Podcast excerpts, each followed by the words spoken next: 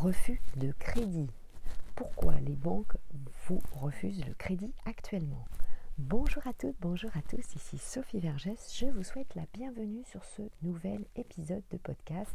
Je vous invite bien sûr à vous y abonner pour écouter évidemment euh, les précédents et euh, les suivants. Bienvenue euh, sur mes podcasts et merci à vous de me suivre. Alors aujourd'hui, euh, je vais vous aider à comprendre évidemment pourquoi euh, vous avez des difficultés aujourd'hui, puisque en effet, euh, vingt pour cent d'entre vous n'arrivent pas à avoir un crédit euh, immobilier. Vous avez évidemment plusieurs raisons, je vais vous les interpréter également. Je me suis aidée pour cela euh, de l'article de euh, B F M T V, que vous pouvez retrouver bien sûr sur leur site internet, avec évidemment euh, d'autres articles, mais nous allons aller évidemment à l'essentiel aujourd'hui. Alors vous le savez, euh, l'année deux mille vingt-deux est un peu euh, compliquée euh, dans le contexte de conflits que nous connaissons avec la guerre évidemment en Ukraine, la hausse du coût des matériaux, de l'énergie, des matières premières, mais aussi avec euh, eh bien, un prix de l'immobilier qui est plus élevé, puisque je vous en ai parlé déjà dans un épisode précédent, eh bien, votre surface à acquérir, à investir est moindre de quelques mètres carrés aujourd'hui, hein. Donc évidemment tout ce contexte euh, crée des tensions, et notamment évidemment pour les banques qui, euh, vous le savez, euh, sont toujours assez frileuses et euh, pensent toujours eh bien, que vous n'allez pas pouvoir rembourser votre crédit, et donc eh bien, elles restent attentives et concentrées évidemment sur votre Euh, profil bancaire, d'où l'intérêt bien sûr évidemment euh, d'avoir un profil soigné. Alors je vous donne mes conseils évidemment pareil dans euh, un épisode. Si vous souhaitez le, le numéro, n'hésitez pas évidemment à me euh, contacter. Alors donc il faut évidemment soigner euh, votre dossier de prêt. Alors comme euh, l'apport personnel aujourd'hui euh, par les banques vous est réclamé est beaucoup plus important, puisqu'il faut compter à peu près plus de cinquante mille euros d'apport euh, personnel en moyenne en France, contre euh, vingt-neuf mille euros euh, l'année dernière, hein. Donc vous voyez que euh, c'est une, une progression assez euh, inflationniste du coup, pour le coup, assez spectaculaire, et donc évidemment, eh bien... Euh, certains projets, vous ne pouvez pas euh, les amener à bien, hein. Donc, euh, je vous parle de euh, justement votre apport personnel dans l'épisode vingt-huit S deux C E vingt-huit S deux E vingt-huit, si vous souhaitez euh, réécouter euh, sur ce euh, sujet. Donc, l'apport personnel correspond justement à, à un montant entre dix-huit et vingt pour cent du coût total de votre projet, apport et crédit immobilier inclus.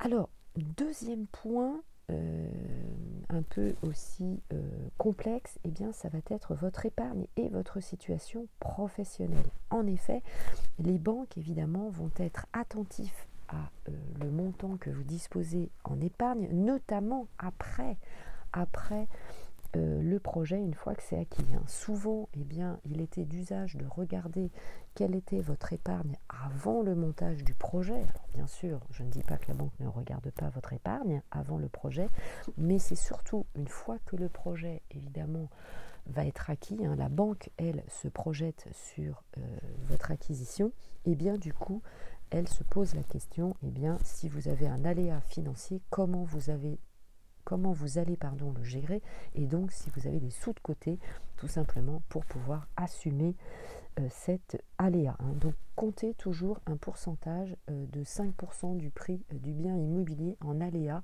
Alors la banque comptait pareil à une période dix-huit mois de loyer d'avance en épargne pour justement absorber le choc de cet aléa. Aujourd'hui, pareil, nous sommes plutôt à deux ans. Donc ça, c'est un bon conseil que je vous donne. Et je sais que ce n'est pas euh, toujours évident à avoir euh, deux ans de loyer d'avance euh, pour vous à épargner. Mais ça reste évidemment euh, prudentiel et en gestion de bon père de famille. Comme on dit, c'est un peu aussi le bon sens paysan, hein. Vous connaissez maintenant les expressions que j'utilise régulièrement pour vous dans mon souci de bienveillance. Je sais évidemment que ce n'est pas ce que vous entendez sur Internet, sur les réseaux sociaux.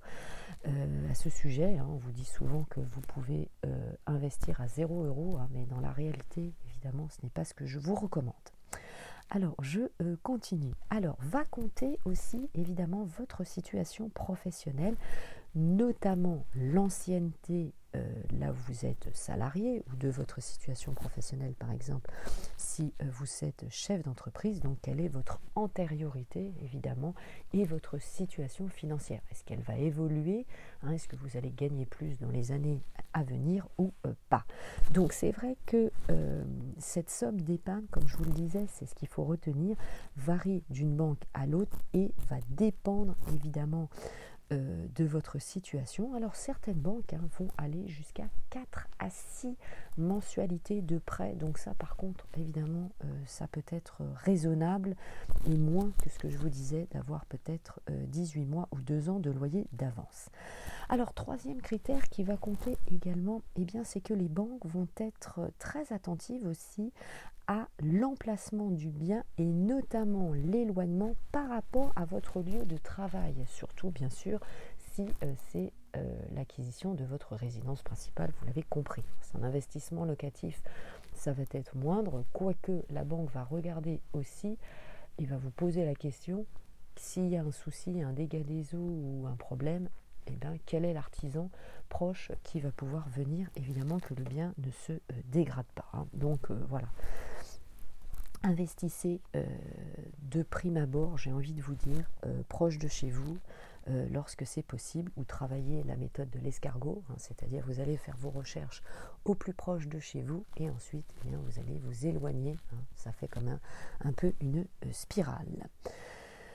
Pourquoi la banque va regarder euh, l'éloignement si vous êtes en résidence principale par rapport à votre travail? Eh bien, c'est tout simplement parce que très souvent, vous êtes euh, dans l'obligation d'acquérir une deuxième voiture. Le carburant, vous le savez, est très cher aujourd'hui et donc, eh bien, il faut payer évidemment l'essence. Et donc, si vous êtes à une distance supérieure de cinquante kilomètres, eh bien, ça peut bloquer. Si vous souhaitez que nous échangions, eh bien, ce sera avec plaisir, vous le savez, via mes différents réseaux euh, sociaux.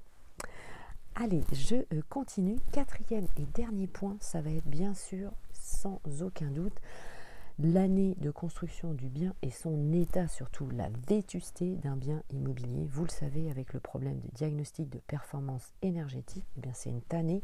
Il y a euh, beaucoup, beaucoup, beaucoup d'argent. Le budget de rénovation est euh, vraiment pharaonique. Hein. Donc faites très attention, même si euh, vous acquérez un studio que vous estimez pas cher, eh bien sachez que vous en avez pour énormément d'argent. C'est souvent un billet de cinquante ou soixante mille euros, même pour des très petites surfaces.